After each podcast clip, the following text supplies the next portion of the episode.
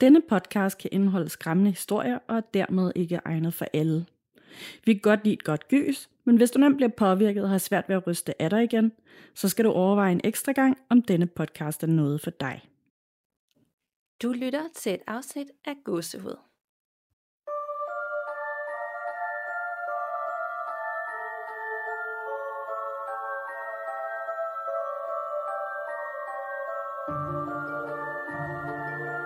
Hej Danika, Hej Nana.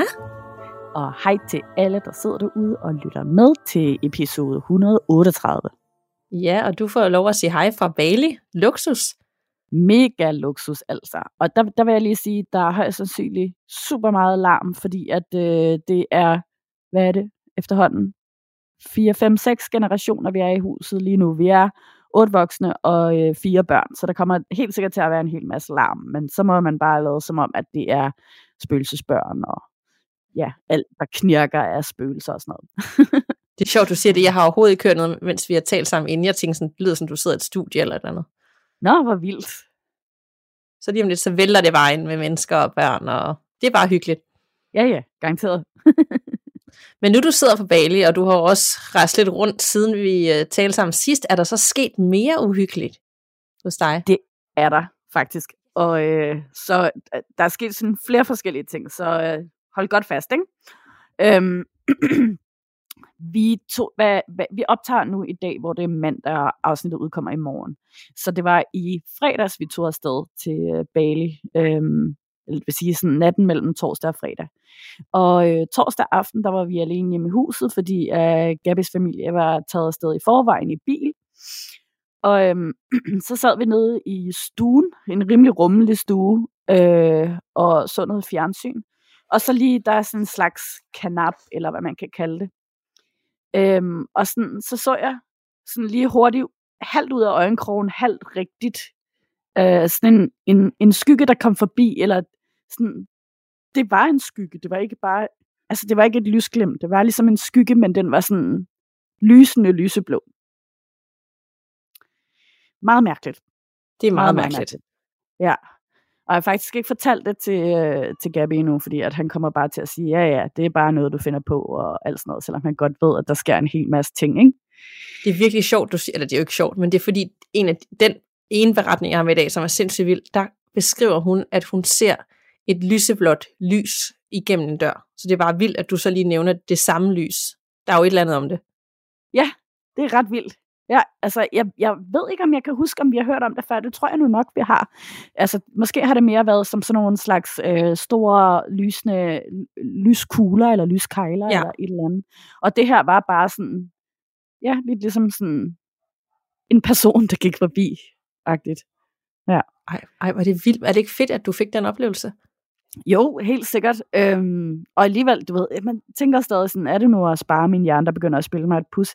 Men så har vi jo så ankommet her på øh, Bali, hvor der også, altså det er sådan en lille ø, og øh, her er øh, lokalbefolkningen primært øh, hinduister.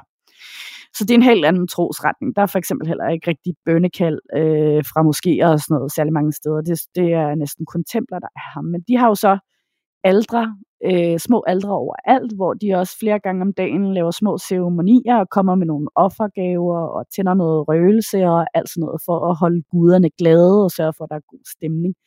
Og det er jo sådan virkelig hyggeligt på en eller anden måde. Øhm, men i det her sådan kæmpe hus, vi bor i, hvor der også er en stor pool og sådan noget, der er der sådan en Buddha-figur nede ved poolen, som øh, Gabis nevø er bange for. Og det er virkelig sådan lidt synd, fordi at det er jo bare en rar gud, men øh, han synes bare, at den er rigtig, rigtig uhyggelig. ja, og det, det kender man jo godt fra, at man selv var barn, og man synes, at sådan nogle mystiske ting godt kunne være lidt uhyggelige. Ikke? Ja, 100 procent. Det kan jeg 100 procent godt sætte mig ind i, at, øh, at for børn, så det vi synes, når det er fint eller flot eller sødt, det var for dem sådan vildt uhyggeligt. Lige præcis, ja. Men øhm, ja, altså jeg synes også, altså jeg synes overhovedet ikke, der er uhyggeligt her i huset. Det er bare sådan virkelig hyggeligt og lækkert, og jeg føler, der er rigtig god stemning.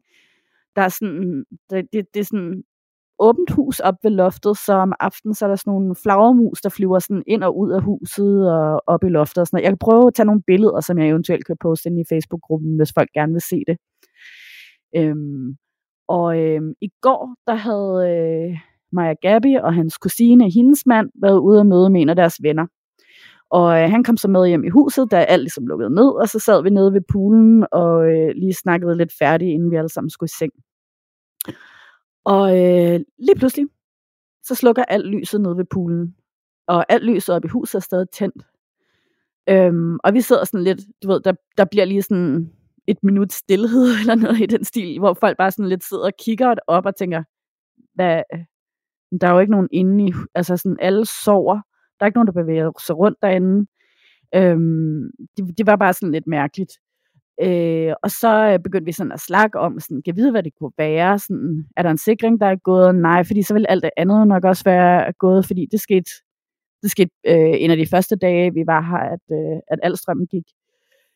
Øhm, og så, så, øh, så var det lidt ligesom om, at vi sådan stiltigende var enige om, at det nok var sådan noget, der havde gjort det.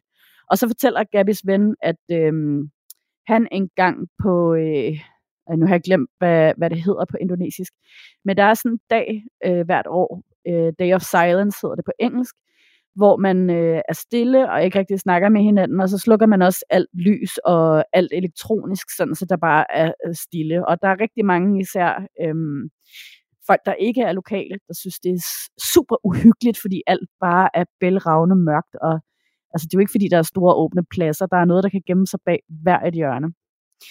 Og øh, et år, der var han så øh, taget øh, hen til en af sine venner, i et kæmpe hus, og de havde også lige sat sig ud, bare lige for at have en lille godnatsamtale ude på terrassen. Og øhm, så tændte de et lille sterinlys. Og lige det, de gjorde det, så tændte alt lyset inde i huset. Alt lyset, alle værelser, alt det stod bare og blinkede, så de blev bare møgforskrækket. Øhm, og sådan lidt, åh oh, nej, hvad skal vi gøre? Men der var jo ikke rigtig andet at gøre, end at bare gå derop og sige øh, undskyld, og øh, Øh, tak fordi I lige gjorde opmærksom på, at, øh, at vi nok heller ikke skulle tænde et sterinlys og lige sidde og snakke lidt og sådan noget. Og så, så var der heller ikke mere den aften. Ej, hvor vildt. Det kan jeg godt forstå ja. har været sådan et nervepirrende, creepy oplevelse. Ja, det må det virkelig, virkelig have været, ja. Hold da vi, vi blev så til gengæld øh, enige om, bare lige for at være lidt lyseslukker, at det højst sandsynligt nok havde været øh, timer på lyset, der gjorde, at det lige pludselig slukkede, fordi øh, jeg kiggede på telefonen, så passede det med, det var slukket præcis klokken tre. Og jamen, det tager jo ikke noget fra jer, at det stadig ikke var sådan lidt mærkelig oplevelse at sidde der, sådan, om jeg kunne forestille om aftenen, og så slukker alt bare.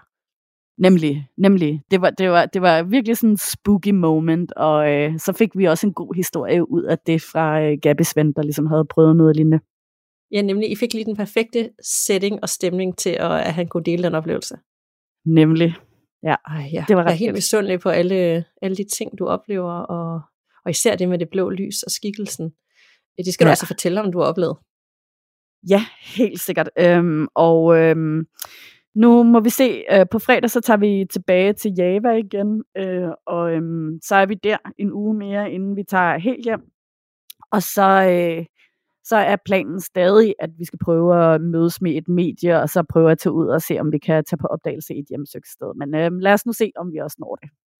Ej, det skal du nå, Nana. Det er ja, for godt. Øh, det skal du altså. Det kan man du ikke gå glip af. Nej. Ej. Enig. Ja. På alle lytternes øh, vegne og mine vegne, så håber jeg, at du kommer afsted. Det håber jeg virkelig, virkelig, virkelig også. Wow. Se, du lever ja. det gode liv lige nu. Det må man sige. ja. ja. Hvad med dig?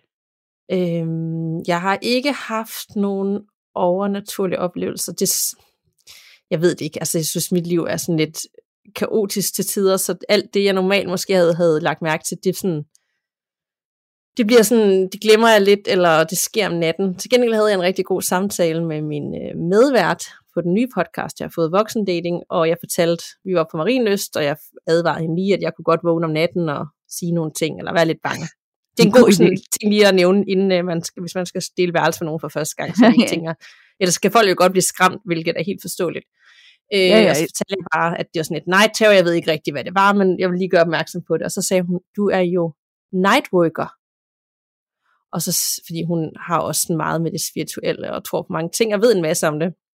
Og så siger ja. jeg nightworker. Jeg har aldrig hørt om uh, begrebet nightworker. Og så siger hun, at der er nogle folk, der har øh, så meget energi i sig, og arbejder meget med sin energi, og har en connection til den anden side, at at kroppen kan simpelthen, sjælen arbejder videre om natten med sine energier, så derfor så får du aldrig fred på den hmm. måde. Det er ikke sådan, at du lukker ned om natten. Og så øh, og det er der bare nogle mennesker, der arbejder videre på sådan en sjælig plan, øh, når de sover. Sådan helt universelt. Og jeg var sådan, hvad kan jeg gøre ved det? Øh, for jeg er jo vildt træt, og føler sjældent, at jeg er udvildet. Så siger hun, du kan altså, ja. det, er jo bare, det er jo bare sådan, det er. Altså, du, du skal også være glad for det på nogle måder, fordi det giver dig nogle evner øh, i livet, som ikke alle ja. har. Men, men det er bare sådan, det er for nogle mennesker. At så rejser man lidt rundt, og når man sover og, og bruger stadig sin energi på at udrette alle mulige ting. Øhm, så det var på en eller anden måde, fordi jeg har altid været sådan, det er et problem, det skal løses, jeg skal på medicin. Jeg vil gøre alt for øh, at dope mig selv, så jeg ikke kan mærke noget, ikke? Ja. Øhm, men faktisk også se det lidt som sådan en gave, at, at det faktisk også kan være, at det kan være en god ting, og især hvis jeg lærer at bruge det konstruktivt, ikke? Det skal jeg jo, så lære. Det, det. Ja, men altså, det er, det er nok ikke dumt faktisk at prøve at få lidt guidning til at gøre det så, hvis du alligevel ikke kan slippe af med det, fordi hvis du så lærer at bruge det øh, på den rigtige måde, så kan det også godt være, at det ikke bliver helt lige så energikrævende, som det er for dig nu.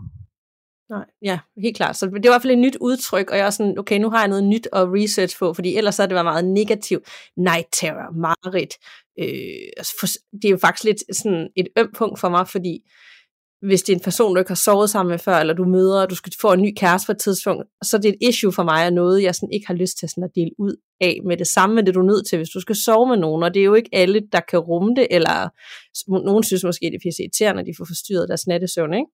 Ja. Øh, så at man faktisk forventer til, at det ikke altid er en negativ ting, at faktisk så øh, kan det måske blive vendt til, at det er noget, der faktisk kan gavne på et tidspunkt.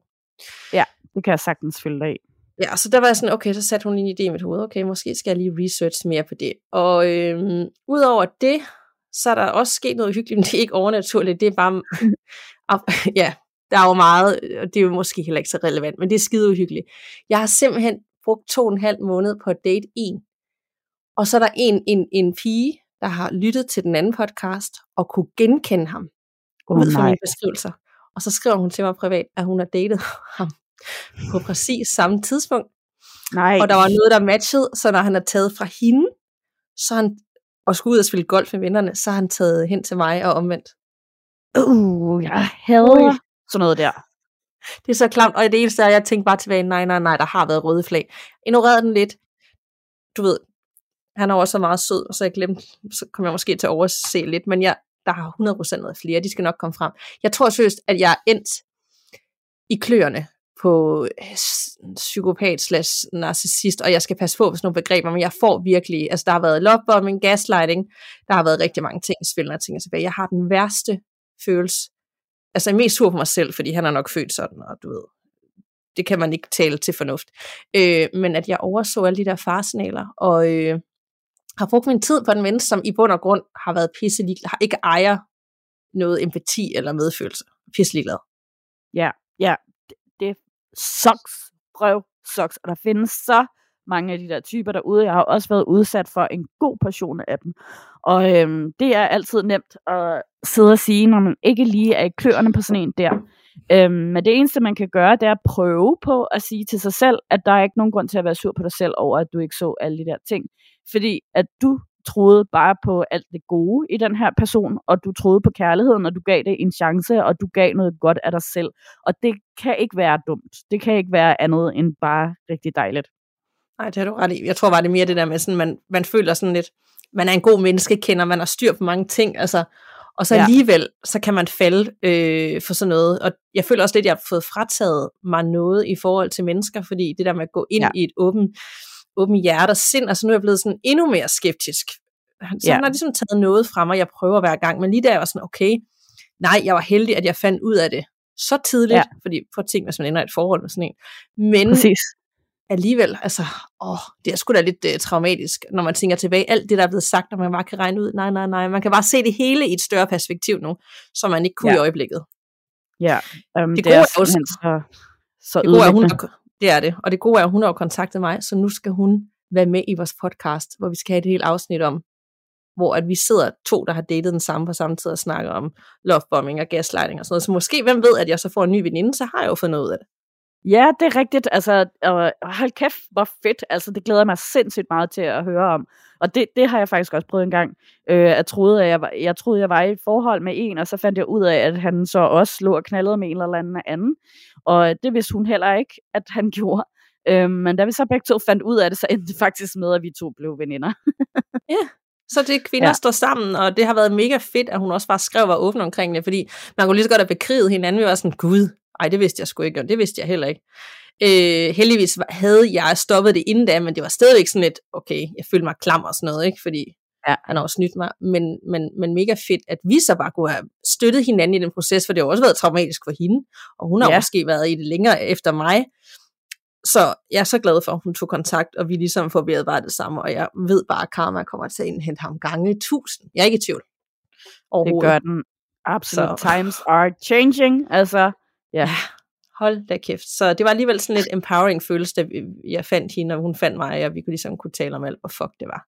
Men, apropos yes. vilde ting og uhyggelige ting, så har vi jo altså også øh, nogle lytterberetninger med i dag.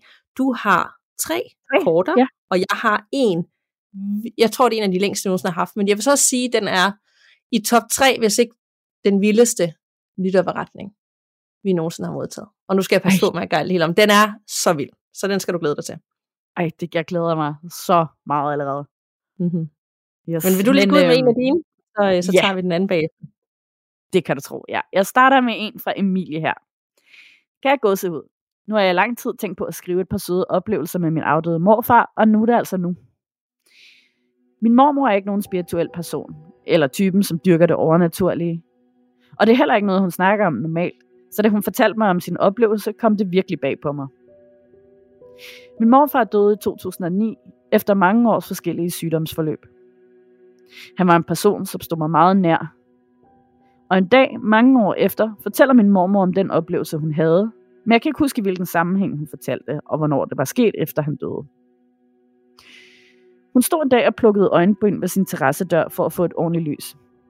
Side note, det gør jeg også altid. Lige pludselig fik hun et chok, fordi hun fik en fornemmelse af, at min morfar var bag hende og sagde, står du nu der og smukserer dig igen? Og lige præcis det var noget, han kunne finde på at sige, da han levede. Men det var ikke en stemme, hun hørte. Det var ligesom bare en fornemmelse, hun fik, som om at situationen skete, uden at der var en egentlig stemme, der talte eller var til stede. Det er svært at forklare, men jeg håber, I forstår. Jeg synes, at det var en sød hændelse, og som også er speciel, fordi at det netop var min mormor, som ellers aldrig snakker om overnaturlige ting, der fortalte det. En anden hy- uhyggelig hændelse, eller hyggelig hændelse, er, at vi efter min morfars død nogle gange har mødtes til aftensmad hos min mormor til forskellige lejligheder. Og også på min morfars fødselsdag eller dødsdag. Min mormor har et lille bord ved siden af spisebordet med et billede af min morfar, og en lille engel, som jeg har købt til hende, samt et lille lys, som hun altid har tændt på disse dage, hvor vi er samlet. Her er det sket et par gange, mens vi sidder og spiser ved spisebordet, at spisebordslampen blinker et par sekunder – når det sker, plejer jeg at sige, det var vist morfar, der sagde hej. Nogen ville måske mene, at der var en naturlig årsag til det, men jeg kan godt lide at tro på, at det var morfar, der sagde hej, og at han var glad for, at hele familien var samlet. Jeg håber, at min historie var brugbar. Jeg holder nemlig rigtig meget af dem selv. Tak for en rigtig god podcast. Mange knus fra Emilie fra Haderslev. Nå, det var da 100% morfaren. Tænker du ikke det? Det tænker jeg nemlig også. Og Eva, er det bare hyggeligt, at han kommer der og sådan nyder lidt, at hans kone står der og smukserer sig og lige skal bemærke det på sådan en rar måde, ikke? Virkelig rar, sådan virkelig behageligt, og, og sødt han sådan stadig værdsætter det, anerkender det. Det har han sikkert altid gjort, og så bare yeah. stadigvæk holdt ved det. Ja, åh, det er så dejligt. Det minder mig simpelthen så meget om min farmor og farfar. De var også bare så forelskede til, til det aller, aller sidste. Ej, det var sådan true love story, uh, soulmates. Ja, det er det. Kan jeg vide, om det stadig findes? Det håber vi. Det krydser vi fingre for, ja. oh, ej, det var sådan en god, light, øh, livsbekræftende start på vores lytterberetninger. Ja. Så tusind tak for den, Emilie. Jeg kan sgu ikke vente længere, Nana. Fedt. Med den her. Jamen, jeg glæder mig. Ja, og hvis jeg lige øh, kommer, altså det er fordi den selv ramte mig, altså den er både uhyggelig, men også sådan lidt sørgelig, men også fin, og så hvis jeg kommer til at snåle nogle ord eller et eller andet, så den er virkelig lang, og man lever sig ind i den. Så sæt jeg rigtig godt til rette måske, er du ude at gå en tur, måske sidder med en kop kaffe, og så øh, nyd den. Fedt. Kære gåsehud, tak for en super uhyggelig podcast. Jeg lytter til de mange spændende beretninger dagligt på min lange cykelture, og tænkte, at jeg måske kunne bidrage med min historie. Det er en historie omhandlende de 20 år, jeg havde i mit barndomshjem, så det er sandsynligvis et længere skriv, end hvad I ellers modtager. Jeg har dog prøvet at kortfatte mig så meget som muligt, men jeg bliver nødt til at give jer det hele med for at give historien liv, og for at den giver mening i sidste ende. I siger jo godt nok, at en historie ikke kan blive for lang, men det står jeg nu alligevel frit for at dele historien over i flere dele, eller hvad I ellers tænker. Året er 1996, og min familie og jeg flytter ind i en murmestervilla i Rødovre. På daværende tidspunkt er jeg tre år gammel. Fra jeg er omkring 7-8 år begynder jeg at opleve uforklarlige hændelser i huset. Vores anlæg tænder og slukker af sig selv, og det samme gør vores fjernsyn. Det var lige alderen til at lave dansekografier med veninderne på stuegulvet efter skole. Men pludselig vil sangen skifte og lydstyrken stige til næsten 100%. De gulvlange gardiner ved terrassedøren i stuen flagrede om aftenen, som om nogen gik forbi. Også selvom døren var lukket. Der var bankelyde på vægge og døre i hele huset. Toilettet trak ud af sig selv, og lyset tændte og slukkede i gangen. På det her tidspunkt begynder mine forældre at diskutere, fordi der nøgler, telefoner og uger ikke ligger, hvor de sidst lagde den, men dukker op mærkelige steder i huset. Særligt i køkkenet blev der flyttet rundt på tingene og jeg husker, de diskuterede, når de lavede aftensmad. Hvorfor har du lagt skierne i køleskabet? Og hvorfor synes du, det er sjovt at lægge opvaskebørsten på glashylden? I en periode troede min far, det var mig, der drillede den. Men jeg var lille og kunne ikke nå hverken hylderne i køleskabet eller overskabene. Hver aften klokken 8 sad vores kat og stirrede op i hjørnet i vores spisestue. Hårene rejste sig på ryggen af hende. Halen svingede aggressivt fra side til side langs gulvet og hendes svæs kunne overdøve vores fjernsyn. Pludselig ville hun stikke i løb, som om noget jagtede hende. Rundt i hele huset, både ned i kælderen og op på første sal, indtil hun kom løbende ind i stuen og gemte sig under sofaen. I perioder vil det ske hver aften, på præcis slaget 20. Mine forældre tænkte ikke meget over det, blot at hun var en skør kat. Men jeg synes det var underligt, og kunne ikke forstå, hvorfor hun blev så skræmt og ikke ville komme ud fra sofaen. Der var jo ikke noget. Da jeg bliver lidt ældre og begynder at have veninder på besøg om eftermiddagen og til overnatning, oplever jeg også mine veninder underlige ting i huset. Bank på min værelsesdør, trin på trappen, og mit karaokeanlæg, der starter af sig selv. Jeg var jo vant til alle disse ting, og husker egentlig ikke, at jeg var så skræmt af det. For mig var det jo normalen. Men mine veninder var meget bange, jeg sagde hver gang, at det bare var mig, der bankede under bordet, eller at det, der lød som trin, var vinden i træet i haven. Alligevel gik der ikke længe, før ingen af mine veninder turde besøge mig længere. Det gjorde mig så ked af det. Jeg talte med mine forældre om det, og de sagde, at vi skulle stoppe med at se uhyggelig tv, grusomme historier for grusomme børn, og at børn generelt bare var fantasifulde. Men det hjalp jo ikke på problemet. I takt med at jeg blev ældre, blev jeg selv sagt også mere og mere bevidst om, hvad der egentlig foregik omkring mig. Nu begyndte det at skamme mig lidt. For alt det, der skete i mit hjem, skete jo ikke hos mine veninder, og var måske ikke helt så naturligt endda. Stemningen i vores hjem var også anderledes. Det er svært at forklare, hvad jeg mener med anderledes, men luften eller energien i huset var tung og tyngende. Det var som om samtlige vægge havde øjne. Man var aldrig alene. Huset åndede på en eller anden måde. Jeg talte med mine forældre om det mange gange og fortalte, hvad jeg følte og oplevede. Min mor svarede aldrig rigtigt. Hun vidste nok ikke helt, hvad hun skulle sige til det. Min far derimod er en yderst stolt jysk mand, som bestemt ikke tror på det overnaturlige. Det er en omgang pjat, der absolut ikke findes. Det foregik kun i mit hoved og i min fantasi. Han spillede meget Counter-Strike, særligt i weekenderne, og kunne sidde til langt ud på natten. Jeg kunne slet ikke forstå, at han havde siddet i utallige nattetimer uden at have oplevet noget. Men det påstod han hårdt så jeg gav op. Jeg ville ikke tale med mine forældre om det mere.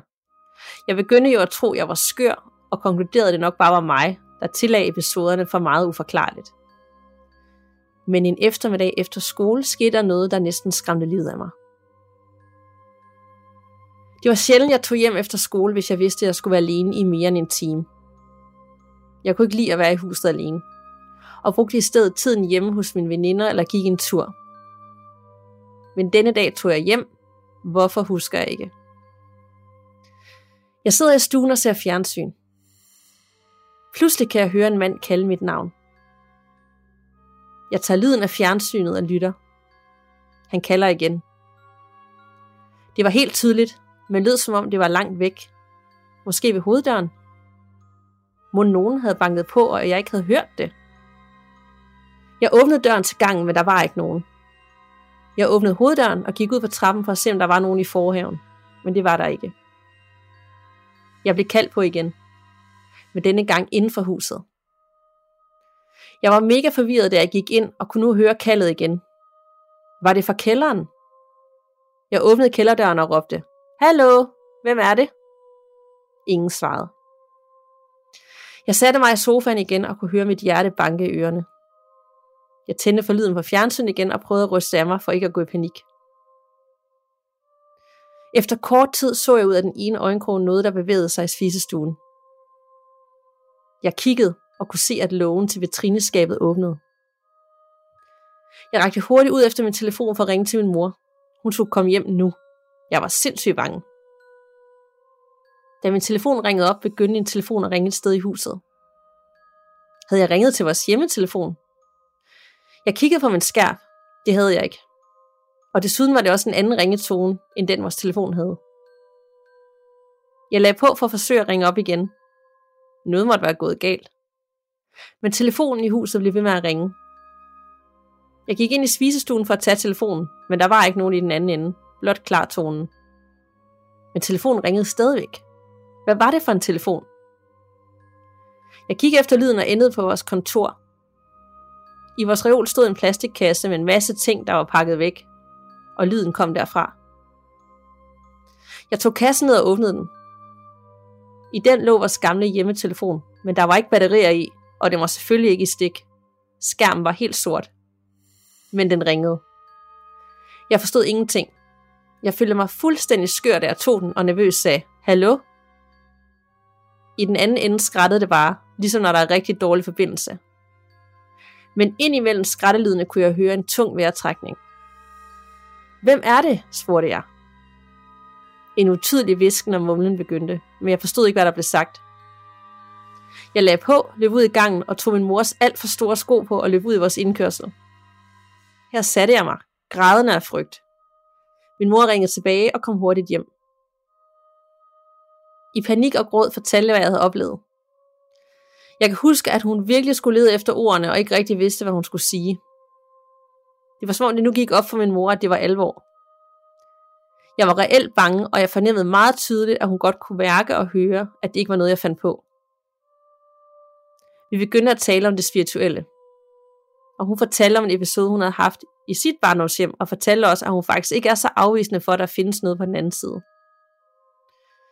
Det beroligede mig, og for første gang følte jeg mig taget alvorligt og set i forhold til min oplevelse i huset. Hun fortalte også, at jeg muligvis oplevede og sansede sådan ting stærkere end andre. Som lille ved sengetid havde jeg spurgt, Mor, hvorfor lyser mennesker egentlig? Jeg havde set mennesker gå igennem vores spisestue, og en mand, der sad i fodenden af min seng. Men det husker jeg ikke selv den dag i dag. Da jeg fylder 15 år, holder jeg fødselsdag og nonfirmation slået sammen. Det var et brag af en fest.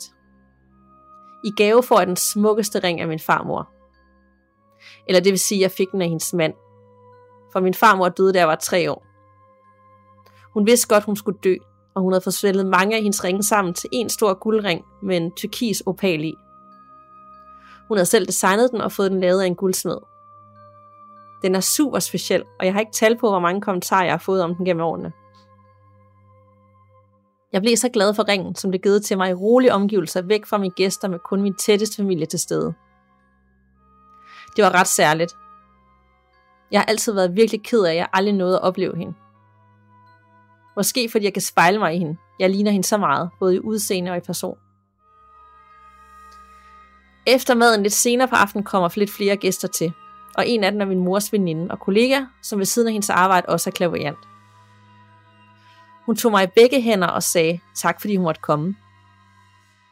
Pludselig slap hun min ene hånd i et hurtigt ryg, som om hun fik stød. Jeg blev forskrækket og undrede mig over, hvad der skete. Kunne du ikke mærke det, spurgte hun mig. Jeg rystede på hovedet. Det kunne jeg ikke. Hun rynkede brynen og spurgte, om hun måtte se min højre hånd. Der var jeg lige havde sat ringen fra min farmor på fingeren. Da hun stod med min hånd i hendes hænder, måske et halvt minuts tid, smilede hun og begyndte at smågrine lidt. Hun kiggede på mig og sagde, Fantastisk.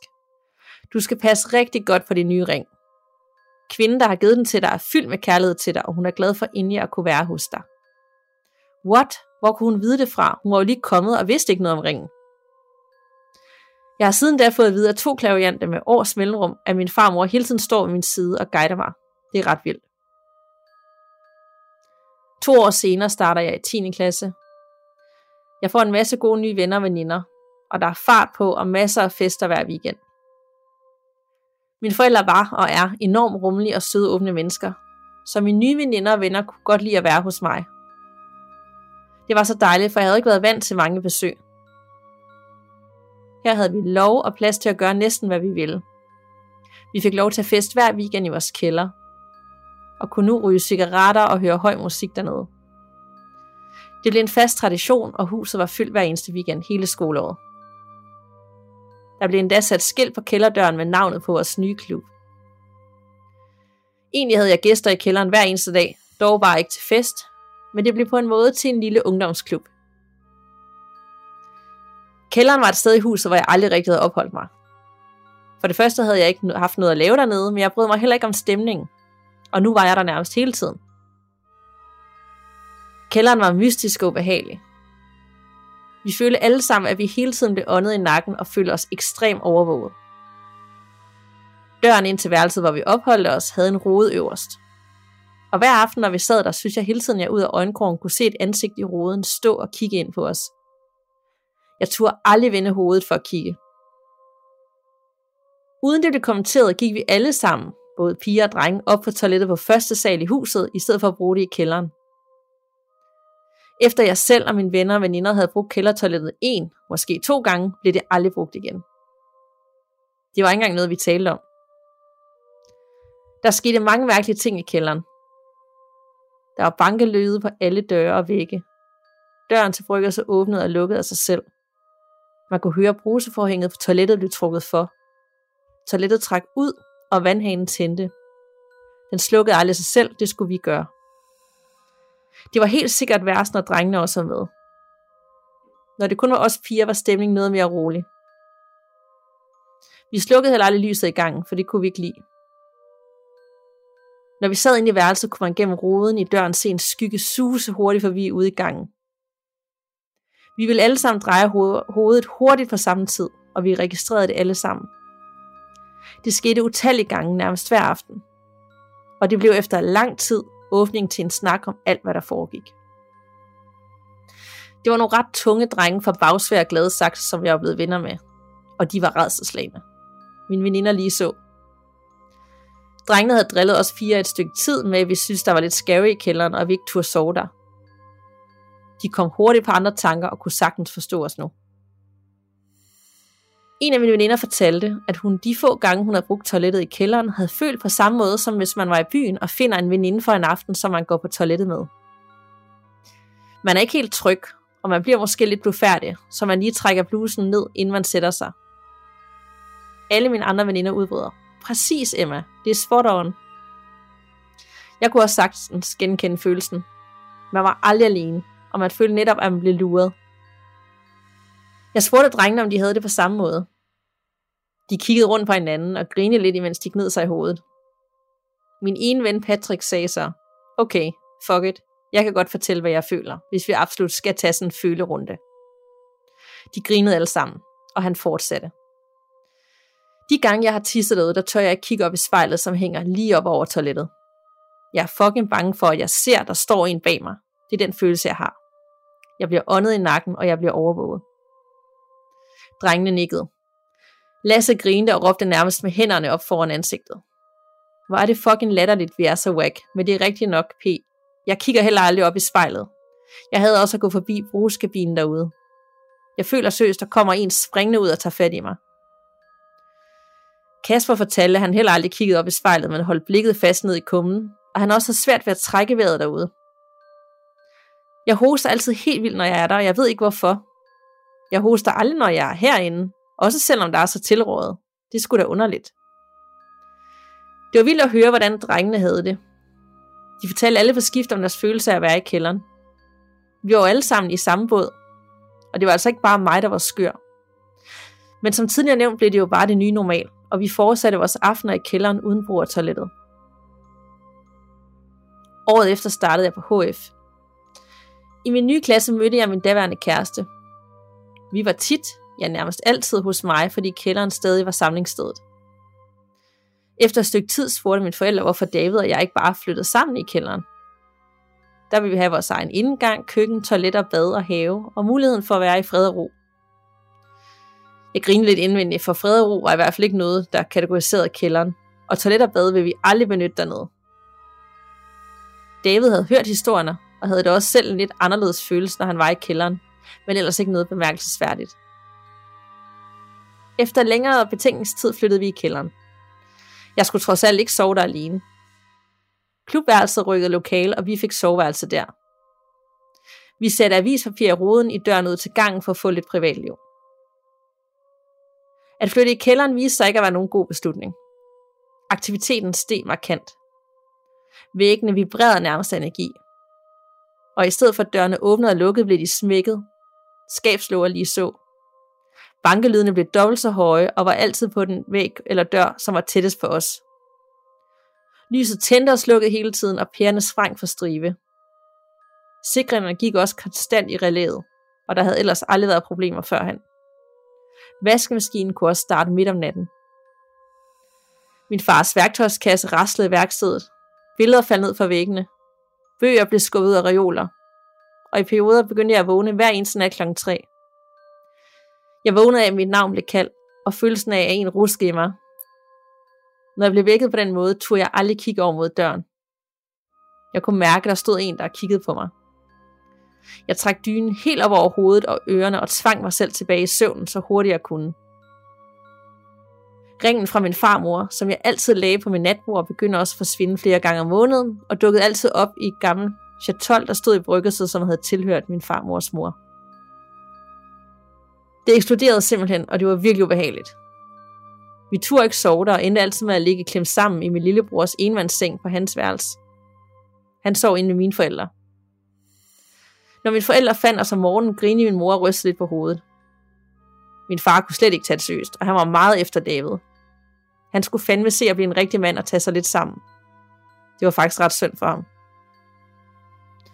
Udover alle de mange lyde og uforklarlige hændelser, der skete i kælderen, var det mest uhyggelige og nærmest altødelæggende, at David nogle aftener ændrede fuldstændig karakter. Det blev katalysator til rigtig mange skænderier og stille ture i S-toget på vej til skolen om morgenen. Han blev grov over for mig. Meget grov. Når jeg om aftenen lagde mig ind til ham, ville han skubbe mig væk og sige, nej, det må jeg ikke. Du skal gå væk fra mig og lade være med at røre ved mig. Jeg var selvfølgelig uf- fuldstændig uforstående, og troede de første gange, at han lavede sjov, men det gjorde han ikke. Hvis jeg krammede ham, ville han skubbe mig væk, og han nægtede at kysse mig. Det her, det skete mange gange. Han var sur og nedtryk og fik ofte slem hovedpine. Han kunne finde på at sige virkelig tavlige ting til mig om mit udseende og min person. For eksempel, jeg skulle tabe mig x antal kilo, hvis vi skulle fortsætte som kærester, eller jeg var et dårligt og egoistisk menneske. Samtidig brugte han vendinger og ordvalg, han ellers aldrig ville bruge, såsom, når jeg betragter dig nøje, frøken, er du egentlig ikke særlig køn.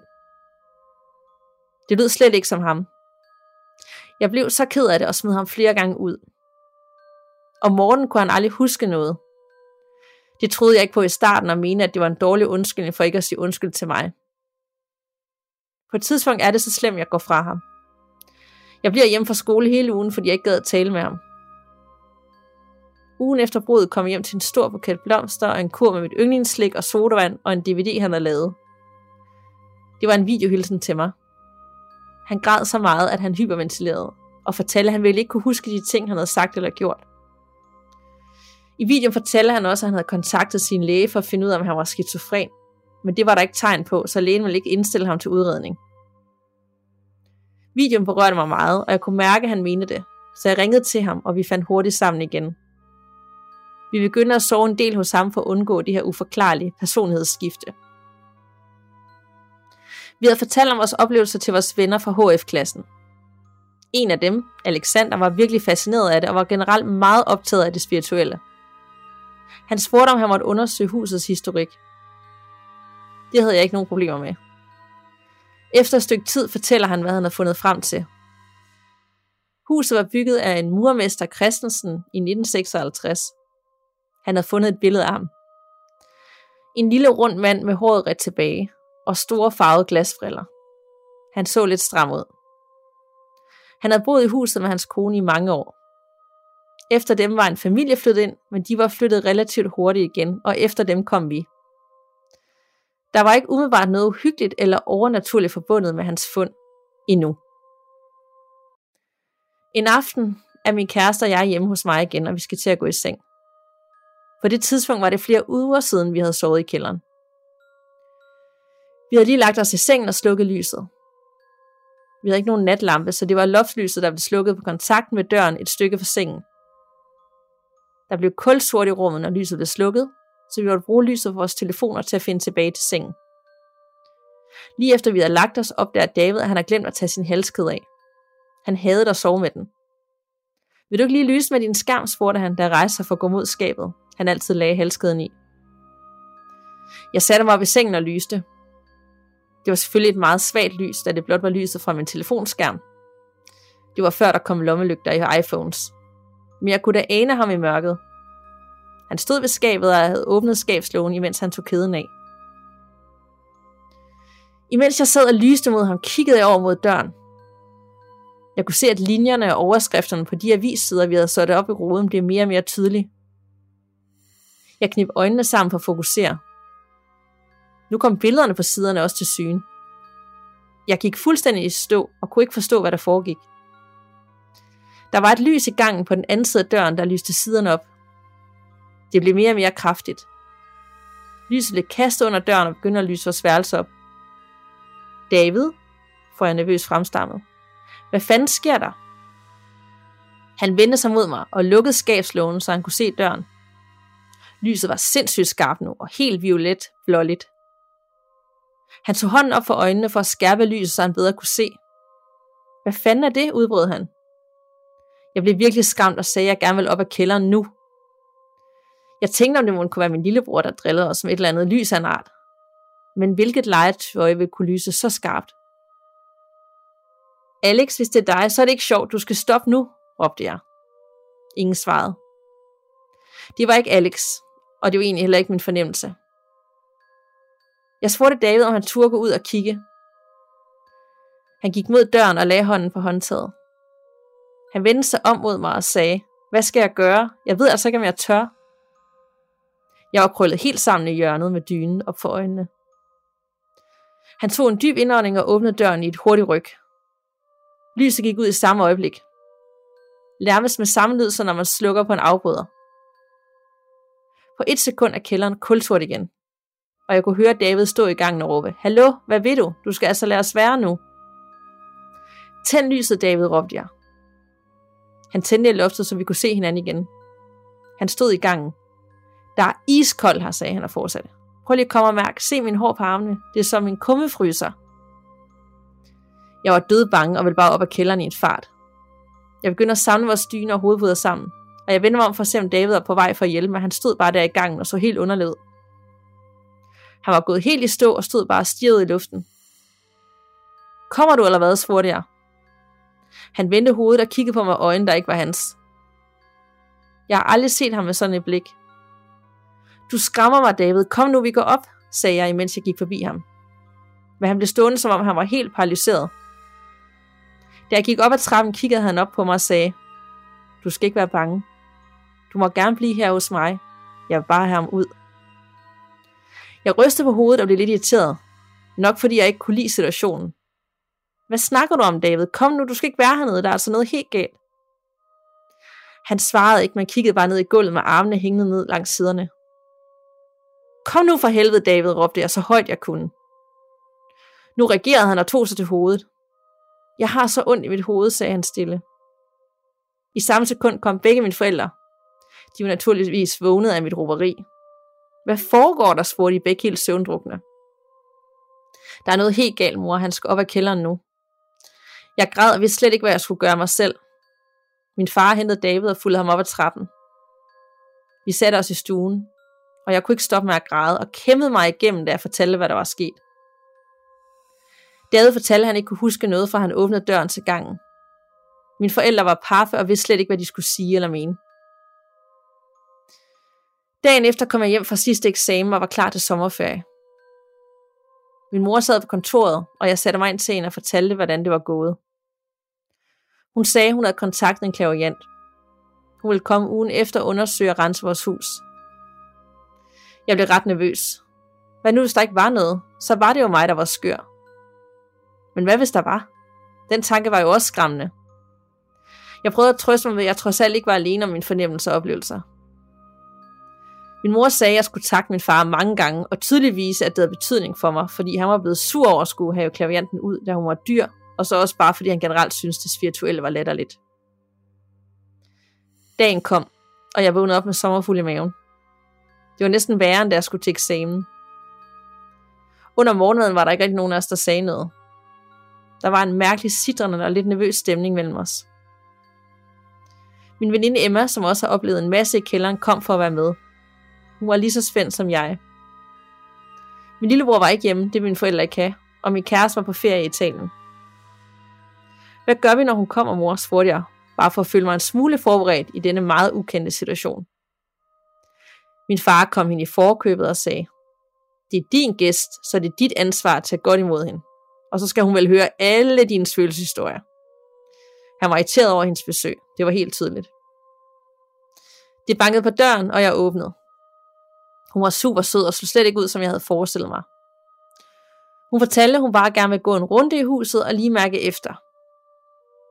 I stillhed listede vi alle sammen efter hende, helt ligesom kongens efterfølger.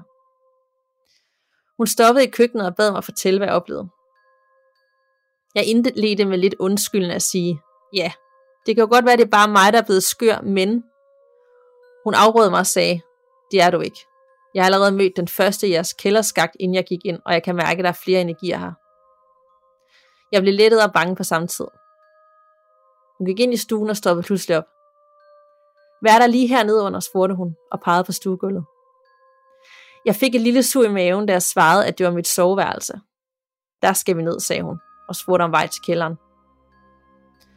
Da hun åbnede døren til kælderen, tog hun sig det samme til brystet og tog flere dybe vejrtrækninger, som hun ikke kunne få vejret. Hun begyndte at grine og vendte sig rundt og kiggede på mig med løftet øjenbryn og store øjne. Sover du hernede, min ven? spurgte hun. Det måtte jeg jo så desværre svare ja til. Hun rystede på hovedet og begyndte at gå ned ad trappen. Lige for enden af den var døren ud til vores kælderskagt. Hun bad om at få åbnet døren, fordi hun gerne ville i kontakt med den energi, hun mærkede på vejen i huset. Min far låste op, og hun trådte ud. Hun lukkede øjnene, og imens var det som om alle os holdt vejret. Min far stod og lænede sig sådan et smart sidelæns op ad døren med armene over kors. Han sendte mig et, hold kæft for det her åndssvagt blik, imens han rystede forsigtigt på hovedet. Klavianten begynder at smågrine lidt og sagde indimellem, mm, som om hun kommunikerede med en. Hun vendte sig mod mig og sagde, at det var en dame, der stod i vores kælderskagt. Hun havde boet i huset i mange år sammen med hendes mand. Jeg konkluderer, at i så fald måtte være murmester Christensens hustru. Klavianten sagde, at damen fortalte, at hun kun stod der og kunne ikke komme ind i huset. Kælderskakken var det eneste, der stod urørt siden hendes tid i huset. Det er absolut eneste ved huset, vi ikke havde renoveret, og det var helt rigtigt. Hun ville rigtig gerne videre og hjælpe os over på den anden side. Da klavianten gik i gang med det, sagde hun pludselig, at damen ikke kunne give slip endnu, fordi hun havde en besked til mig fra et familiemedlem på den anden side. Hvem, spurgte jeg. Det ved hun ikke, svarede klavianten. Men jeg kan se hende. Det er en kvinde. Hun ligner dig meget. Hun er høj og slank, har stort krøllet rødt hår ligesom dig. Og så fortæller hun, at du har noget fra hende på dig lige nu. Jeg kunne næsten ikke få luft, da jeg kiggede ned på min farmors ring. Det kunne ikke være andre end min farmor. Min mor begyndte at græde og sagde til min far, Hold nu kæft, Henrik. Det er Annie. Min far svarede ikke, men var helt paf og så noget lamslået ud. Du har glemt det, hun sagde til dig, og du skal begynde at huske på det råd, hun gav dig. Det er vigtigt for hende. Ved du, hvad jeg mener med det? Spurgte den klaviante mig. Jeg fik tårer i øjnene og nikkede. Som sagt vidste min far godt, hun skulle dø. Jeg var tre år dengang, og en aften besøgte mine forældre og jeg hende på hospitalet. Jeg ved ikke hvorfor, men jeg husker dette besøg helt tydeligt, som var det i går. Hun havde været sengeliggende længe. Det var svært for hende at ordne sig, fordi hun nærmest ikke kunne komme ud af sengen. Hun var damefrisør og jazzsangerinde og var ekstremt forfængelig. Af den årsag havde hun også sagt nej til kemo, for hun ville ikke dø skaldet. Hun var en meget, meget, meget smuk kvinde, der altid stod knivskarpt og altid havde lange røde negle. Men under hendes sygdomsforløb så hun selvfølgelig helt anderledes ud. Ingen makeup, ingen neglelak, og hendes hår var sat op i en knold på toppen af hendes hoved. Men denne dag, da vi kom, så hun ud, som vi kendte hende bedst. Hun havde sat håret, taget festlig makeup på, og havde igen lange røde negle. Jeg kan huske, at mine forældre synes, det var dejligt at se en sådan, men det sendte også en sørgelig besked til os. Vi vidste, det var sidste gang, vi så hende, og det samme gjorde hun. Hun ville dø smuk. Hun bad mine forældre forlade stuen, fordi hun gerne ville være alene med mig. Efter de var gået, bad hun mig hoppe op til hende. Jeg sad på hendes maveben ud over hendes sider. Hun tog mig i hænderne og ædede mig på kinden. Det er så uretfærdigt, lille skat, sagde hun. Jeg forstod ikke meget af det, men jeg forstod stemning, og det var sørgelig. En tårer trillede ned af min farmors kind, og hun sagde, En sidste besked, inden jeg skal videre. Det er skide ligegyldigt at tro på noget eller på nogen. Hvad der er vigtigt er at tro på sig selv og på den rene samvittighed. Sørg for at lægge dit hoved på puden hver aften med en ren samvittighed og uden ærgelser.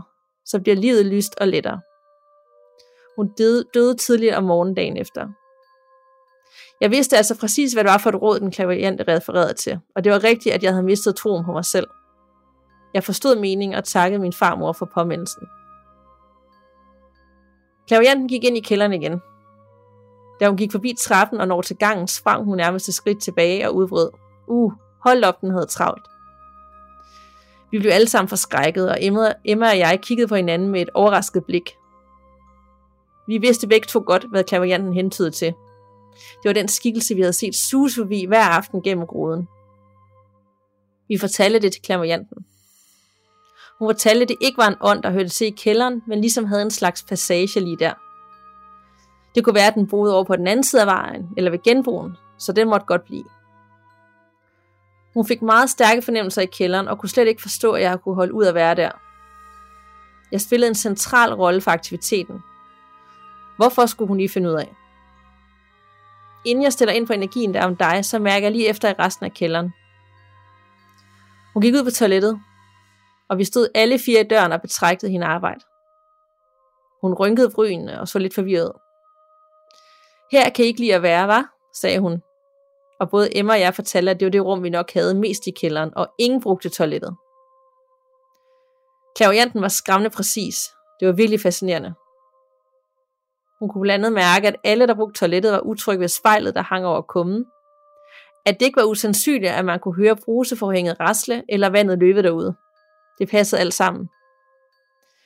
Hun sagde jo også, at hendes umiddelbare fornemmelse var, at det var værst for piger at benytte toilettet, da vi givetvis følte os beluret. Hun bad om ro og tunede sig ind på energien, der var i rummet. Hun begyndte at hoste. Ret meget faktisk. Og jeg tænkte med det samme på Kasper. Efter hvad der føltes som flere minutter, sagde hun, hmm, det er lidt underligt det her. Det er ikke umiddelbart en person, der går igen her, men stemningen er virkelig tung. Jeg bliver virkelig ked af det, når jeg står her, og jeg føler mig helt fortabt og har svært ved at få vejret. Sådan en trykken for brystet, som om min hals snører sig sammen. Jeg tænker umiddelbart, at der er sket noget makabert her. Måske er der en person, der har fået et ildebefindende eller sådan noget. Ved jeg, om der kunne være sket noget her? spurgte hun og kiggede rundt på os alle sammen. Emma, min mor og jeg rystede på hovedet. Jeg kiggede på min far. Han så helt samsnøret ud i ansigtet og blev lige så hvid i hovedet, som døren han stod bag. Du ligner en, der har set et følelse, Henrik. Ved du noget? spurgte min mor. Han var nærmest ved at begynde at græde, og skulle lige tage en dyb indånding, inden han sagde, ja, det gør jeg. Som vi ved, boede der en familie her før os. Jeg talte med faren den dag, vi fik nøglerne, og han fortalte, at ham og hans datter flyttede, fordi hans hustru og pigens mor havde hængt sig i brugskabinen her på toilettet. Det var en weekend, hvor faren ikke var hjemme, og det var datteren på fire år, der fandt hende midt om natten. Hun var løbet ind til vores naboer, som havde ringet til politiet. Jeg valgte at holde det for mig selv, for jeg synes ikke, det var noget, I havde gavn af også at få at vide. Og det er slet ikke, eftersom I har været så bange for at være her i forvejen. Det løb os alle koldt ned ad ryggen, og særligt min mor flippede helt ud. Både over historien, men også at han ikke havde sagt noget igennem alle de år. Jeg derimod var faktisk glad for, at han ikke havde fortalt det før. For at rense toilettet skulle jeg hjælpe hende med at lave en øvelse foran spejlet, mens de andre forlod rummet. Det var lidt ubehageligt. Vi sluttede af i det store værelse, hvor min kæreste og jeg havde soveværelse. Hun tog så god tid. Hun sagde igen, at energien var drevet af mig. Hun skulle lige finde ud af, hvorfor. Hun er igen uhyggelig præcis. Hun kunne fortælle, at jeg havde en kæreste, og at aktiviteten var værst, når han også var der. Generelt, når der var drenge til stede, ville aktiviteten i kælderen stige. Hun lagde ordene i munden på os og kunne fortælle alt, hvad vi oplevede i kælderen, uden vi selvfølgelig havde fortalt noget. Nå, så kunne du være her, sagde hun pludselig. Nu var ånden til stede, og hun søgte kontakt. Der var helt stille i lokalet. Det tog faktisk ret lang tid, inden klavianten vågner og fortæller, hvad hun har fået informationer. Det var en ældre mand. Han havde en særlig tilknytning til huset, men hun kunne ikke helt finde ud af, hvordan. Han havde boet i huset i mange år og havde en tilknytning til damen i kælderskakten. Hvad hedder han, spurgte jeg, og hun tunede ind. Christian, Christoffer, noget i den dur, sagde hun. Det kunne ikke være andre end murmester Christensen. Hun sagde derefter, at han stod helt klart og tydeligt ved siden af mig, og jeg bad hende beskrive ham. Kun en smule højere end dig, lidt overvægtig med sådan lidt højt hår, der er ret tilbage. Wow, det var spot on, og præcis sådan han havde set ud på det billede, jeg havde set af ham. Vi var alle sammen fuldstændig chokeret, og jeg tror aldrig, jeg har set min far med sådan et udtryk, hverken før eller siden. Hun fortalte, at han altid havde været hos mig. Du har aldrig været alene her i huset, som hun sagde. Han kunne ikke forlade huset, men ville holde øje gennem vinduerne og tage imod mig ved hoveddøren, når han så, at jeg kom gående i forhaven. Han var draget af mig, sagde hun. Ikke forelsket, men betaget, og han vil have mig for mig sig selv. Derfor måtte ingen mænd komme tæt på mig. Han kærtegnede hele tiden mit hår og ædede mig på ryggen. Klavianten sagde, de må have været frygtelige for din kæreste. Han fortæller i hvert fald, at han har været lidt efter ham og bedt ham om at gå. Jeg fortæller om hans personlighedsskifter, alt hvad vi havde igennem. Og jeg skulle ringe til ham straks, så hun kunne hele ham. Men jeg måtte desværre fortælle, at han var på ferie. Min kæreste havde altså været en form for besat. Ånden havde besat ham og havde manipuleret ham for at skubbe ham væk. Det var meget vigtigt, at han blev healet, så han fik en tid hos hende, da han kom hjem. Jeg fik så dårligt samvittighed over alle vores skænderier, jeg ikke havde troet for ham. Jeg spurgte om sådan nogle ånder egentlig kunne lyse. Hun kigger på mig med store øjne og siger, ja, med dit yderst sjældent fænomen. Nogen jagter det i overvis og lykkes aldrig med at opleve det, men man skal tage det meget alvorligt. Det sker, når energien manifesterer sig. Typisk for at advare, hvis den er blevet sur eller føler sig troet. Det er oftest i blåt lys, og det kan være ret så skarpt. Jeg kan slet ikke beskrive den følelse, jeg fik i kroppen. Mine forældre var helt lamslået og sagde ingenting. Jeg fortalte, hvad min kæreste og jeg havde oplevet med forhold med hensyn til lyset og i kælderen, og hun synes, det var helt fantastisk, men det var godt, vi havde forladt kælderen. Hun fortalte derudover også, at han havde pillet ved min logiske sans og tænkning, og jeg nok havde haft svært med matematikken. Det var også rigtigt. Jeg havde aldrig bestået matematik, også selvom jeg havde været tilknyttet ekstra timer aftenundervisning. Da hun skulle hjælpe murmesteren over på den anden side, bad hun mig at sætte mig i midten af sofaen, der stod på værelset. Hun satte sig på sofabordet, men skråt over for mig. Jeg sagde, at jeg altid havde troet, man skulle sidde over for hinanden i sådan seancer. Og det skulle man også, men hun sad lige og fortalte ham, hvad der skulle ske. Han sidder lige ved siden af dig nemlig, sagde hun. Og jeg brød mig virkelig ikke om det. Hun sagde efter lidt tid, at han ikke var samarbejdsvillig, og han ikke ville videre. Han ville blive i sit hus og være hos mig. Hun sagde, at det derfor godt kunne blive en hård seance, og det var helt naturligt, hvis jeg blev utilpas, fik prikkende fornemmelse af mine fingre eller blev tør i munden. Hun satte sig foran mig og tager mig i hænderne. Hun beroligede mig, inden hun gik i gang, da jeg fortalte, at jeg var nervøs. Hun lukkede øjnene. På en eller anden måde blev stemningen så alvorlig og svær at være i, at den nærmest blev komisk. Jeg kiggede over på Emma og mine forældre, der sad på sengen. Og Emma smilede, som om hun var ved at begynde at grine, og det smittede. Men jeg kunne ikke sidde og grine. Hun tog sit arbejde meget alvorligt, og det måtte jeg gøre. Så jeg vendte hovedet og kiggede ud af kældervinduet. Vi sad i flere minutter, og jeg mærkede absolut ingenting. Jeg begyndte at synes, situationen var lidt latterlig. Men pludselig som ved lyn fra en skyfri himmel fik jeg en bravende hovedpine. Jeg havde lidt af migræne i mange år, men det var intet sammenlignet, hvad jeg oplevede nu. Jeg sagde højt, at jeg virkelig havde ondt i hovedet. Jeg ved det godt, han kæmper imod, sagde hun hurtigt. I samme sekund begyndte min krop helt motiveret, umotiveret at læne sig forover, og det var helt ud af min magt, og jeg havde ingen kontrol. Til sidst sad jeg nærmest med hovedet mellem mine ben, fortsat med klaverianten i mine hænder. Jeg prøvede at sætte mig op, men det kunne jeg ikke. Det var som om, jeg havde 60 kilo på ryggen, der pressede mig ned. Det gjorde ondt. Og jeg gik i panik. Jeg kan ikke sætte mig op, råbte jeg helt panisk. Min far sagde, hold nu op med det pjat og sæt dig op. Jeg drejede hovedet mod ham og sagde, far søs, det kan jeg ikke, jeg kan ikke sætte mig op. Klavianten sagde, jeg ved det godt, han hænger rundt om halsen på dig, han vil ikke give slip. Mit hjerte har aldrig nogensinde banket så hurtigt. Det var det ultimative kontroltab, og jeg var fuldstændig i panik. Pludselig springer jeg nærmest tilbage i ryglænet af sofaen, og klavianten sagde i samme sekund, så der gav han slip. Sikkert af en kamp. Jeg brød ud i gråd. Jeg græd, og jeg græd. Ikke fordi jeg var ked af det. Jeg havde ikke oplevet den følelse før. En mix mellem en enorm forløsning og en følelse af at have tabt noget af sig selv. Min far kom løbende over til mig og trøstede mig. På en måde virkede det, som om han havde skyldfølelse. Kunne du virkelig ikke sætte dig op? spurgte han. Jeg fortalte, at jeg virkelig havde ondt i hovedet og i min nakke, og min far skubbede mit hår væk og kiggede. I nakken havde jeg et stort rødt mærke på en størrelse med en hånd, som om noget havde holdt fast i mig. Og det var der jo også. Min far syntes, det var for vildt. Han var simpelthen så chokeret og vidste slet ikke, hvad han skulle sige eller mene. Jeg blev healet, og min hovedpine forsvandt. Hun var altså lidt skræmmende, hende klavianten. Hvordan kunne hun det? Hun fortalte, at jeg var den type menneske, som blev irriteret over alle steder, jeg ville flytte hen gennem mit liv, vil være hjemsøgte. Men det er ikke stederne, der er hjemsøgte. Du er hjemsøgt. Du har mine evner, du forstår bare ikke at bruge den. Energierne ved, du kan mærke den, og de vil følge dig altid, sagde hun. Det kom faktisk ikke som nogen overraskelse, og mange ting gav mening for mig nu.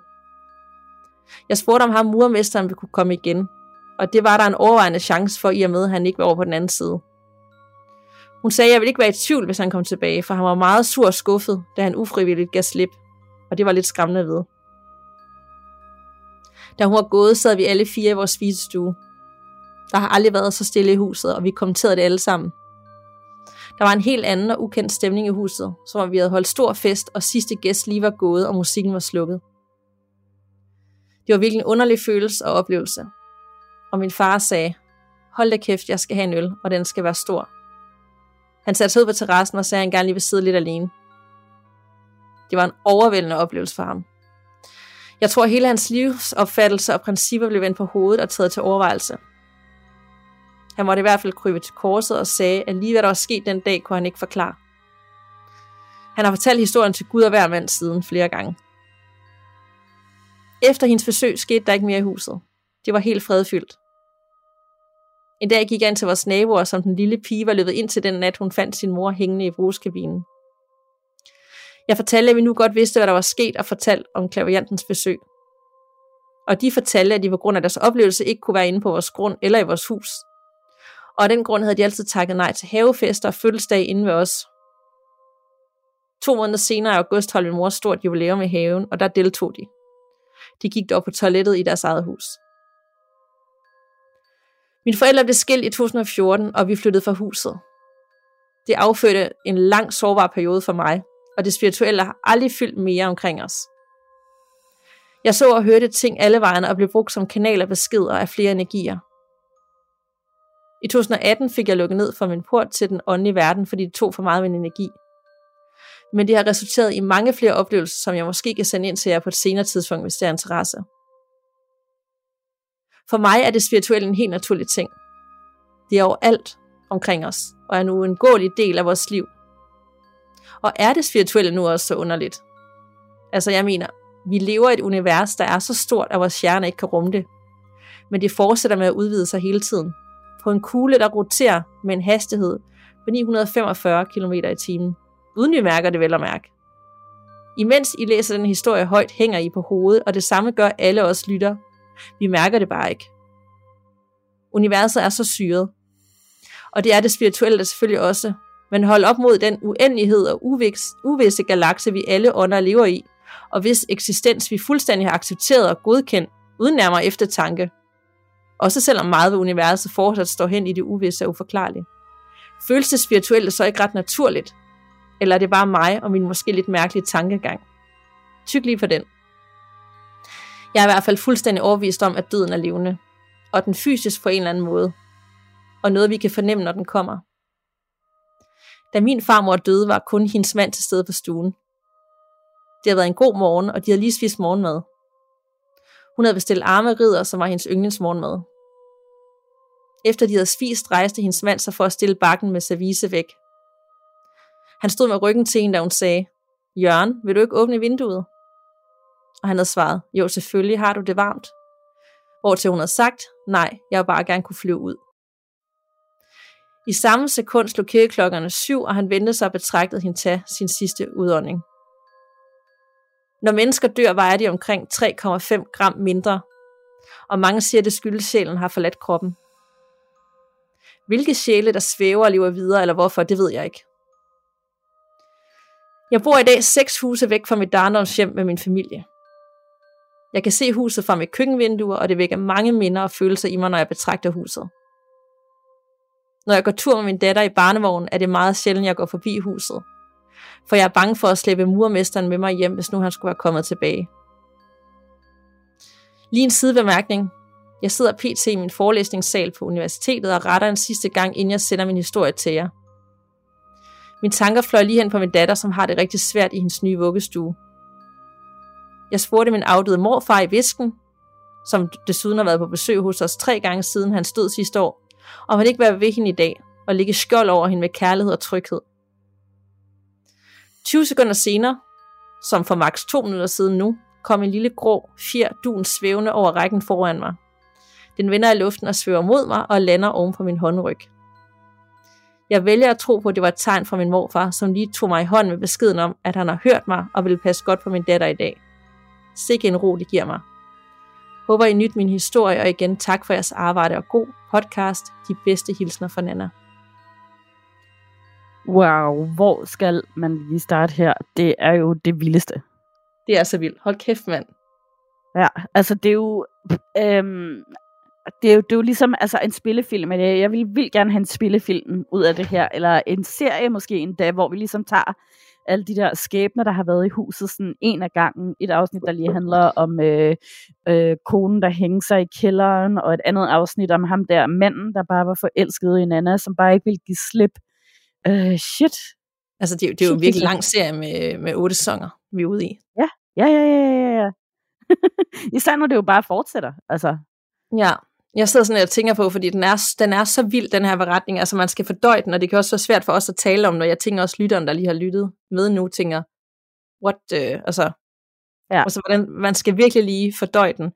Øhm, så spørgsmålet også, altså, hvor meget vi lige også skal hoppe over til den anden lytterberetning. Jeg overvejer faktisk, om vi skal slutte den her. Jamen, det var faktisk lige præcis den samme tanke, jeg havde. Det, øh, det føles helt forkert at skulle øh, begynde at læse noget andet op nu. Ja, Altså det, det, det var derfor, jeg sagde til dig, at det var en top 3, måske den vildeste, fordi man følte bare, at man var til stede, og det der hus, det var, åh, det der med væggene åndede, og var levende, og øjnene i væggen, og det har jo været i alle de år. Altså, hold kæft, ja, ja. kæft, det er tungt. Ja, det, er, er det virkelig.